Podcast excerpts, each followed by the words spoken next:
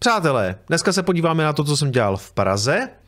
Podíváme se, jaká je šance, že nám schválí to bitcoinový ETF. Mimochodem taky začal už soud se Semem Bankmanem Freedom, takže začínají vyplouvat na povrch velmi zajímavé informace. A taky se podíváme na to, proč Ledger musel pokrátit eh, svoje zaměstnance o 12%. Jdeme na to.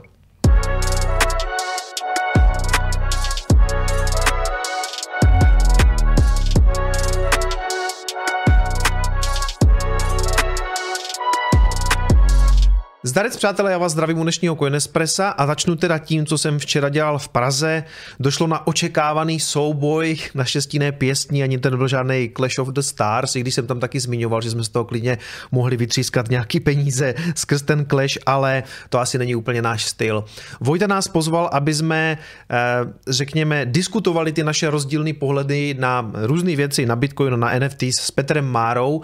Myslím si, že to byla velice plodná diskuze a vždycky je samozřejmě lepší, když se s tím potká s tím člověkem potkáte face to face, protože některé věci se prostě ztratí v překladu, řekněme třeba na Twitteru nebo na platformě X, takže já jsem moc rád, že jsme si o tom mohli v klidu pokecat, že jsme právě nastínili ty, svoje různé pohledy. A v jisté fázi toho rozhovoru mi vlastně došlo, že ta diskuze dál ve směs jako je zbytečná, protože my na to prostě máme jiný pohled. Jako já nepotřebuju dál Petra přesvědčovat o tom, jestli NFTčka mají smysl nebo ne, on mě zřejmě taky nepřesvědčí.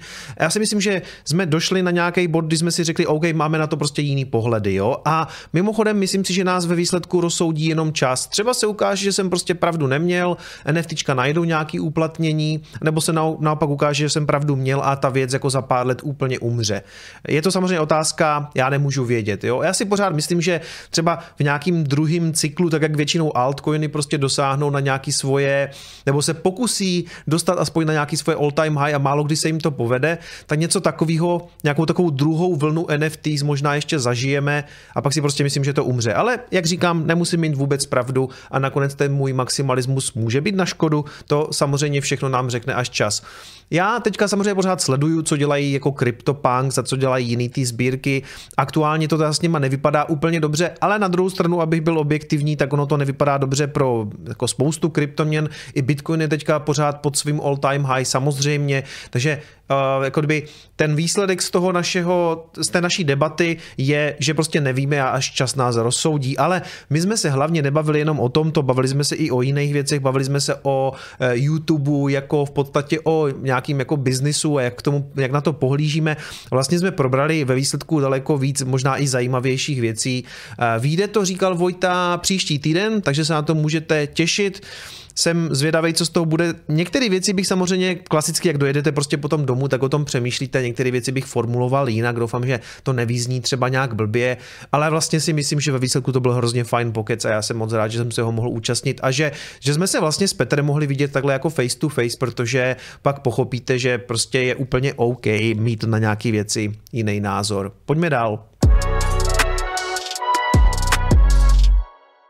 Tak přátelé, graf, to už je taková klasika a velkolepá nuda, protože když se na to podíváte, tak zjistíte, že my vlastně teďka jsme eh, na cenové úrovni, kde jsme třeba byli v březnu, v marci tady toho roku. Jo? Takže ve směs jako půl roku, víc než půl roku, my jsme jako plus minus na stejné ceně. Co, co, co o tom tady pořád mám vykládat? Ale aktuálně jsme pod 200 weekly i pod 200 daily, což jsou takový ty jako oddělovače, řekněme, bull marketu, bear marketu, když já si myslím, že my jsme v nějaký nějakým jako mírným bull marketu v podstatě od minulého roku, kdy jsme narazili to dno, jo, evidentně jsme prostě výš.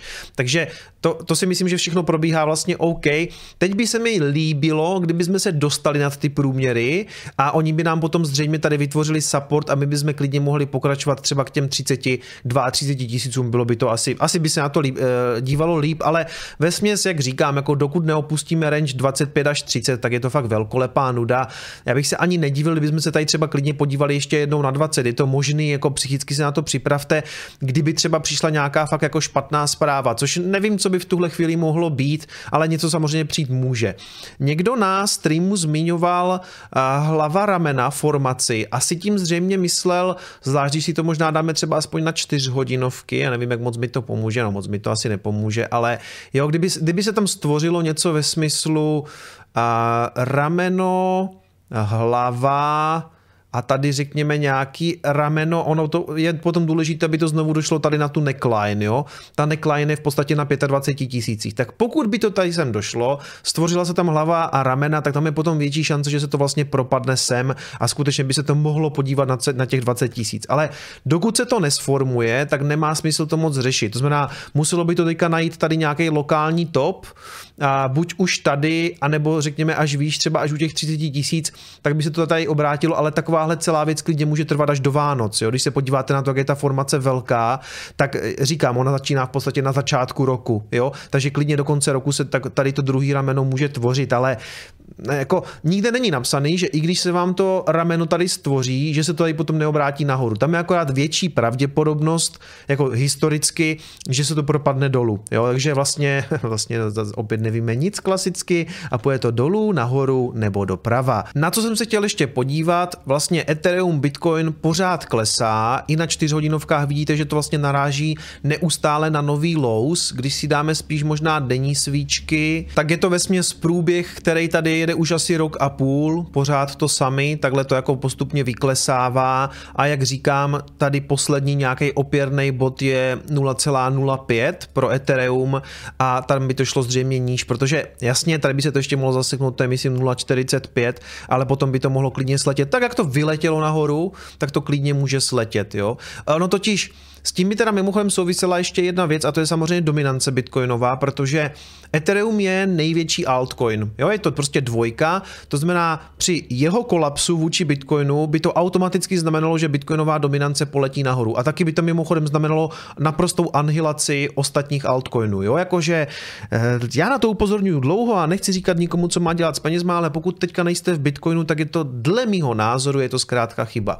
Protože když se podíváme na bitcoinovou dominanci, tak eh, tady jsme zase překonali těch 50%, to nám teďka zřejmě taky může vytvářet nějaký supportíček. A zřejmě by tam došlo k něčemu takovému, že se to tady odrazí zase od těch, v podstatě už odrazilo od těch 50 a bude to mít tendenci podle mě jít nahoru, zvlášť třeba při kolapsu toho Etherea proti, proti Bitcoinu. To je, to, je, to je v podstatě to jde ruku v ruce, jo? protože tím, že tam je ten, té kapitalizace nebo těch peněz je v tom Ethereu docela hodně, tak z toho by to potom rostlo.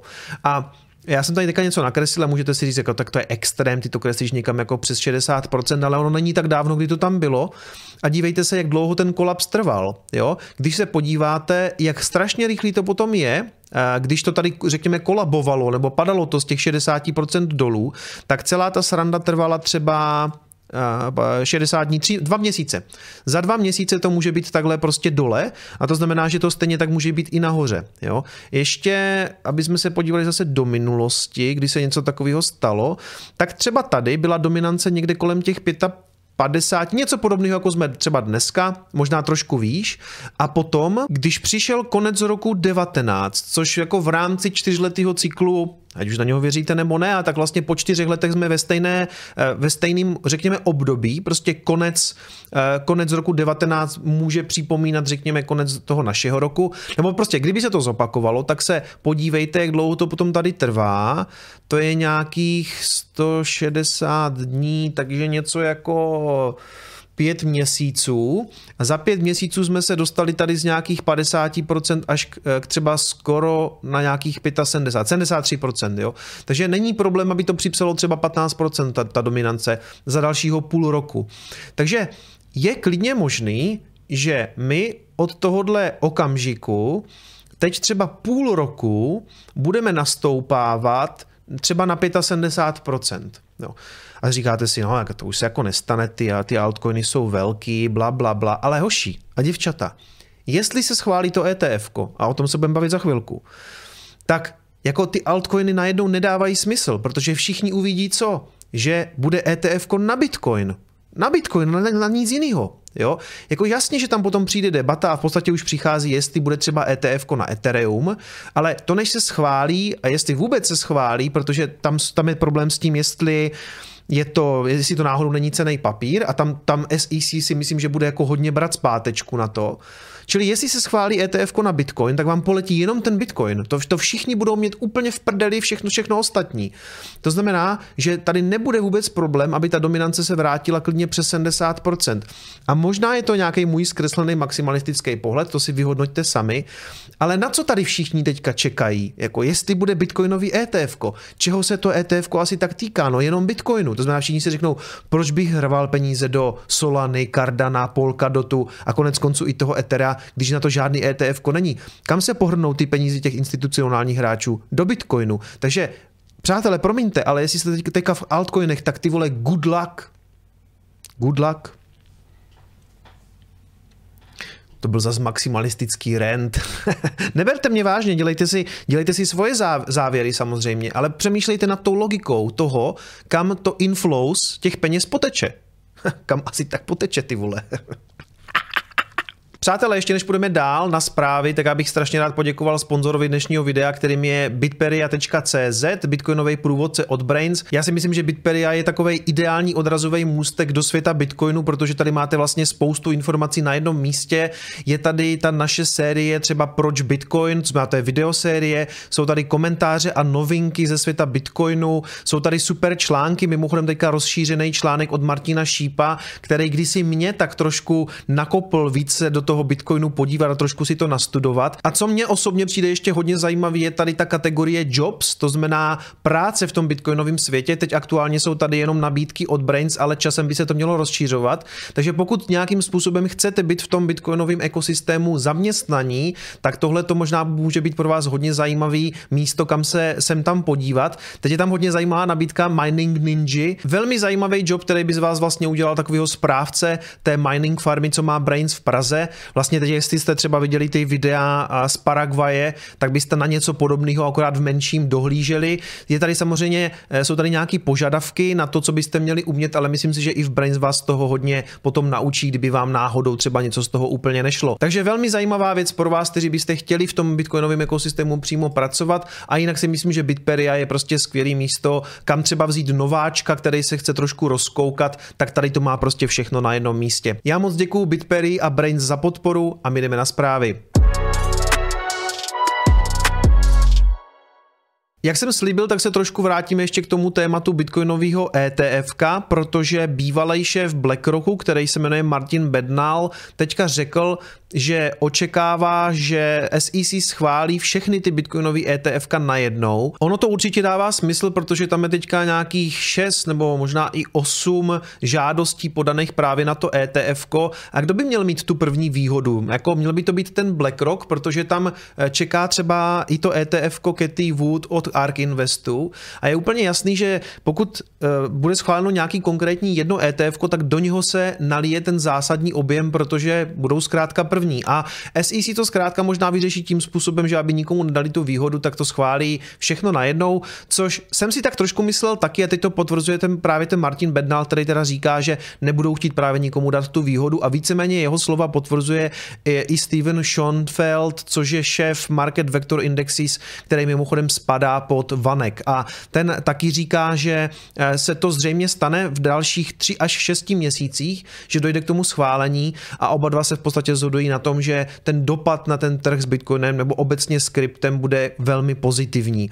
A ona si jako bude, já, jak jsem tam říkal o té, o té um, dominanci, tak ona ta dominance poletí nahoru, ale samozřejmě, že pozitivní sentiment to vlije v podstatě do všeho. Jo? Ono, já jsem tam možná vypadal jako klasický toxický maximalista, ono uh, poletí hlavně ten Bitcoin, protože ty peníze poletí do něho. Na druhou stranu, jako vlije se tam samozřejmě nějaký celkový Eh, celkově, řekněme, dobrá nálada i pro ty altcoiny a oni asi jako pumpovat budou. A asi zřejmě znovu bude nějaký altcoin, který třeba v té performance překoná Bitcoin, ale který to bude, kluci a děvčata. Jo, to je právě něco, s čím já už nechci spekulovat. A je prostě v celku zřejmé, že tvůrcem celého toho trhu prostě zůstává Bitcoin.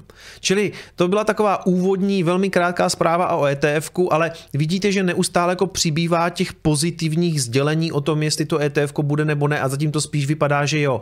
Já jediný, co mi tam teďka zůstává trošku v hlavě vyset, je ten tweet od Aleše Vávry, který říká, že by prostě mohli mít problém s tím, že ten, eh, ta, ta instituce, která bude dohlížet na ten trh, že by byla Coinbase a tím, že se s SEC eh, právě Coinbase mají vlastně ten soudní spor, tak by tohle to mohl být jako zádrhel, proč to ta SEC nepustí. Kvůli tomu, že tam je probíhající soudní spor s Coinbase. Takže z toho mám pořád trošku obavu, protože to by prostě problém mohl být a já se tady nechci tvářit, že na 100% to ETF bude. Ale pravda je, že spousta těch odborníků a lidí, kteří eh, v tomhle biznisu jsou nějakým způsobem zainteresovaní, tak tvrdí, že jo. Na druhou stranu, Tohle jsou lidi, kteří v tom biznisu jsou a budou pravděpodobně potom ty ETF prodávat. Takže co mají vykládat, že to nebude. Jo? Takže um, musíte to brát i tak, že oni mají nějaký svůj uh, bias prostě a mají tendenci jako přesvědčovat ten trh o tom, že to dopadne dobře. A to možná dělám i já, jo. Taky, taky jsme, všichni jsme jako biased, ale jako když se podíváte na ty indicie, nebo snažíte se si udělat nějaký nadhled, tak bych řekl, že pořád ty šance zůstávají tak jako 7 ku 3 nebo 8 ku 2, eh, protože to ETF skutečně někdy na jaře, nebo možná ještě v zimě, ono to vychází někam na nějaký ten únor, březen, že to zkrátka uvidíme. No a máme za sebou první dny toho soudního sporu se Samem Bankmanem Freedem, hlavním představitelem a zakladatelem burzy FTX a víceméně se potvrzuje to, co jsme tak trošku očekávali a to konkrétně to, že na něho všichni budou donášet, protože zatímco on nepodepsal žádnou tu dohodu, tak vlastně všichni jeho kolegové jo. On prostě jako jediný řekl, že je nevinný, zatímco všichni ostatní se v podstatě přihlásili k nějaké vině s tím, že teda spáchali nějaký podvody, aby potom dostali nějaký lepší deal ohledně ohledně nějakého trestu. Takže víceméně teďka všichni, co proti němu vypovídají, eh, zkrátka vytahují informace o tom, jak ta, jak eh, FTX eh, společně s tou Alamedou, s tím Alameda Research týmem, že to byla ta vlastně ta tradingová část, ehm, která tam obchodovala, tak jak to celé fungovalo, protože se začínají ukazovat jako naprosto hrůzné věci a to třeba to, že ta Alameda měla vlastně přímý přístup na FTX takovým způsobem, že si mohli v podstatě vytáhnout jaký jakýkoliv zůstatek potřebovali. Měli úplně neomezenou jako takovou credit line a pokud chtěli vytáhnout si nějaký peníze, tak v podstatě mohli jít víceméně jakkoliv do minusu, protože prostě oni v podstatě byli tiskárna na peníze. Řekli si, my potřebujeme tolik, tak to dostali, ať už tam ten zůstatek byl nebo ne. K tomu ještě měli možnost dávat tam objednávky malinko dřív než všichni ostatní, takže měli vlastně obrovskou výhodu v tom trhu a v podstatě okrádali svoje vlastní zákazníky. Jo. Ta Alameda skutečně tam fungovala jako takový takový, jako takovej bůh, který měl jednak možnost tisknout si vlastně svoje peníze a druhá vlastně všechny předbíhat v těch objednávkách a samozřejmě ještě měli možnost nahlížet do těch orderbooků a tak. A vlastně i přes všechny tyhle ty věci to posrali a zkrachovali, protože v tom navíc měli ještě úplně neuvěřitelný bordel, protože druhá část tady toho článku mluví o tom, že tam měli třeba softwarový bug, který ukazoval, že Alameda dlužila o 8 miliard víc, než byla pravda, protože v jistou fázi přišli na to, že mají nějakou chybu v tom účetním softwaru a on na to nasadil toho Adama Jedida, eh, Jedidia, což byl SBF v spolubydlící ještě na univerzitě, který dostal tenhle ten úkol, aby ten bug našel a odstranil ho. Takže on ho našel, odstranil a zjistil teda, že Alameda nedluží těm zákazníkům FTX 16 miliard, ale jenom teda 8. Jo? Takže naprostá katastrofa, protože tam to ještě v těch prvních dnech probíhalo tak, v prvních dnech fungování FTXu, že vy jste údajně neposílali peníze do FTX, ale posílali jste to na účty Alamedy, která vlastně tím pádem je dlužila tomu FTXu a obecně tam vlastně jako vznikal bordel v tom, kdo komu kolik dluží, prostě jako totální mes samozřejmě. No ale prostě oni potom odhalili, že teda Alameda dluží těm zákazníkům FTX, nebo jako kdyby do FTX a, to, a FTX dluží těm zákazníkům, že to teda není 16 miliard a je to teda jenom 8 miliard, jo. Ale a pak se ukázalo, že právě z těch uživatelských vkladů vyplácí Alameda i těm svým věřitelům. Takže když věřitelé přišli s tím, že chtějí něco splatit, tak se to vlastně bralo z těch uživatelských vkladů. Takže začíná se fakt ukazovat, že to, co jsme si mysleli, je pravda, že to byl jednak totální bordel, absolutní mismanagement peněz, ještě měli prostě zabagovaný software, oni údajně používali nějaký úplně jednoduchý software, který byl určený pro nějaký malý a střední podnikání, tak ho měli nasazený prostě pro takovouhle firmu, která tam točila miliardy. Takže samozřejmě totální domeček z karet tady píšou, který se dřív nebo později musel zřítit a to i přesto, že skutečně ta Alameda Research, která tam byla jakýmsi jako eh, klientem číslo jedna v podstatě měla přístup k neomezenému kreditu, měli možnost předbíhat v podstatě při tvorbě těch objednávek a i tak to samozřejmě skončilo tak, jak to skončilo a e, bude sranda dál to sledovat, protože to určitě nejsou poslední pikantní novinky, které se ohledně FTX tady společně dozvíme. Ledger, známý výrobce hardwareových peněženek, propouští 12% svých zaměstnanců. Francouzská firma, asi víte, je to vlastně světová jednička, co se týče prodejů hardwareových peněženek. Teď teda uvádějí, že kvůli makroekonomickému protivětru budou muset snižovat ty stavy kvůli tomu, že nejsou schopní prostě generovat takové tržby. Ono se to dalo asi trošku očekávat, protože já bych řekl, že Ledger v tom bull marketu to fakt jako rozjížděl extrémně a těch lidí lidí nabíral hodně. Oni vlastně jsou celkově teďka na nějakým stavu 734 zaměstnanců, to znamená, že budou muset dát výpověď 88 lidem. A já si myslím, že třeba Satoshi Labs nebo v Trezoru rozhodně nedělá tolik lidí, že oni k tomu přistupovali, tak když jsme se tady bavili třeba se Štěpánem Uherikem, se šéfem financí vlastně v Satoshi Labs, CFO, tak bych řekl, že ten jejich přístup byl daleko konzervativnější a nerejzovali třeba tolik peněz a neudělali možná takovýhle obrovský boom, ale pak to samozřejmě taky znamená, že nemusí takhle snižovat stavy, jo, protože já si pamatuju, když jsme byli v Miami na tom večírku, co Ledger měl, tak jsme se tam bavili s jejich manažerkou pro Ameriku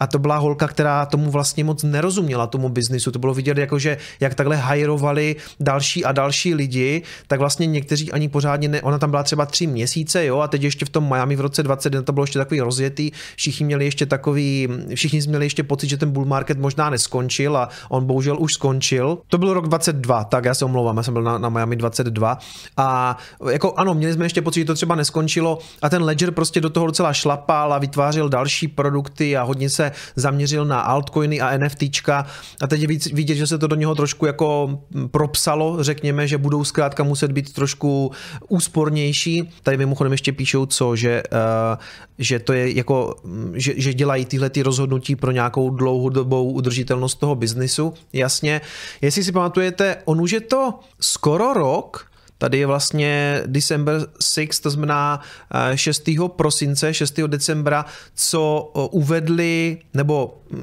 vlastně řekli, že budou prodávat nový zařízení, eh, který se jmenuje Ledger Stacks, který s nima spolu vytvářel vlastně autor původního iPodu. A já mám takový pocit, že to furt není na trhu. Já neznám nikoho, kdo by ten Stacks měl. Mám pocit, že to vlastně dotečka nevyrábějí nějak masově, že mají nějaký asi problém s tím, protože i když se podíváte na stránky Ledgeru, tak to tady mají in stock soon, to znamená, že brzo budou to naskladňovat, ale já vlastně nevím, dostalo se to vůbec do prodeje, protože já jsem jim kdysi psal, jestli mi můžou poslat jeden na testování, protože jsem samozřejmě starý židák a nechtěl jsem si to koupit za svoje peníze, ale hlavně ono to nebylo ani k dostání, jo. Takže jsem jim napsal a pak mi napsali, že něco, že si to můžu předobědat, bla, bla, bla, ale mám prostě pocit, že to teďka neexistuje, aspoň jako na trhu. Takže uvidíme, co to bude znamenat pro Ledger. Jinak si myslím, že jako Ledgeru nehrozí žádný problémy, takže by jako nějak zkrachoval nebo něco takového. Ale samozřejmě, že ty bear markety jsou tvrdý pro všechny firmy. A co je teda mimochodem zajímavé, že Block teďka pustil, uh, vlastně společnost Block mýho v celku oblíbence Jacka Dorseyho spustil, nebo začíná to vypadat, že budou, že budou šípovat svou hardwareovou peněženku, která se jmenuje Bitkey. A tady Pepa Tětek kontruje, že tohle to není hardwareová peněženka, protože to nemá důvěryhodný display. To znamená, že vy v podstatě naslepo budete takovýmhle hardwareovým tokenem podepisovat něco, co vlastně nebudete vědět, co je. Takže asi to není úplně to, co bych vám mohl doporučit, protože vždycky mně přijde dobrý, že na tom displeji skutečně vidíte, že podepisujete nějakou konkrétní transakci na nějakou konkrétní adresu a tak dále. Takže uvidíme, jaký úspěch bude mít tohleto zařízení, ale já samozřejmě zůstávám, přátelé, věrnej Trezoru a to je vlastně taková trošku takový teaser tady udělám, protože to vypadá na poměrně velkou událost 12. října, 12. oktobru, máte si uložit tohleto datum a Matěj Žák, současný CEO Trezoru, tady píše, že prezentace jsou trošku děsivý, ale udělat keynote pro 5000 lidí bude piece of cake, eh, kousek dortu, jak se to překládá, že to bude pohoda, když jste hrdí na to, co chcete prezentovat a že se teda uvidíme na Bitcoinové konferenci, tím myslí samozřejmě teďka Amsterdam, který proběhne v tom příštím týdnu a máme si tedy uložit datum, protože to vypadá, že budou odhaleny nějaké nové produkty. Takže já se na to moc těším, protože potom hned 16. Matěj Žák bude hostem mýho streamu a asi si o nějakých těch novinkách tady povíme. A jinak teda připomínám, že příští úterý na streamu bude taky host, a to konkrétně Kuba Hlavenka z Tubi Mineru a budeme si povídat i o tom našem paraguajském tripu a o tom, co oni dělají a potom vlastně hned týden na to teda Matěj a nějaké trezorovské novinky, takže na to se velice, velice těším. Mějte se hezky přátelé, užijte si víkend a uvidíme se příští úterý na streamu. Ciao.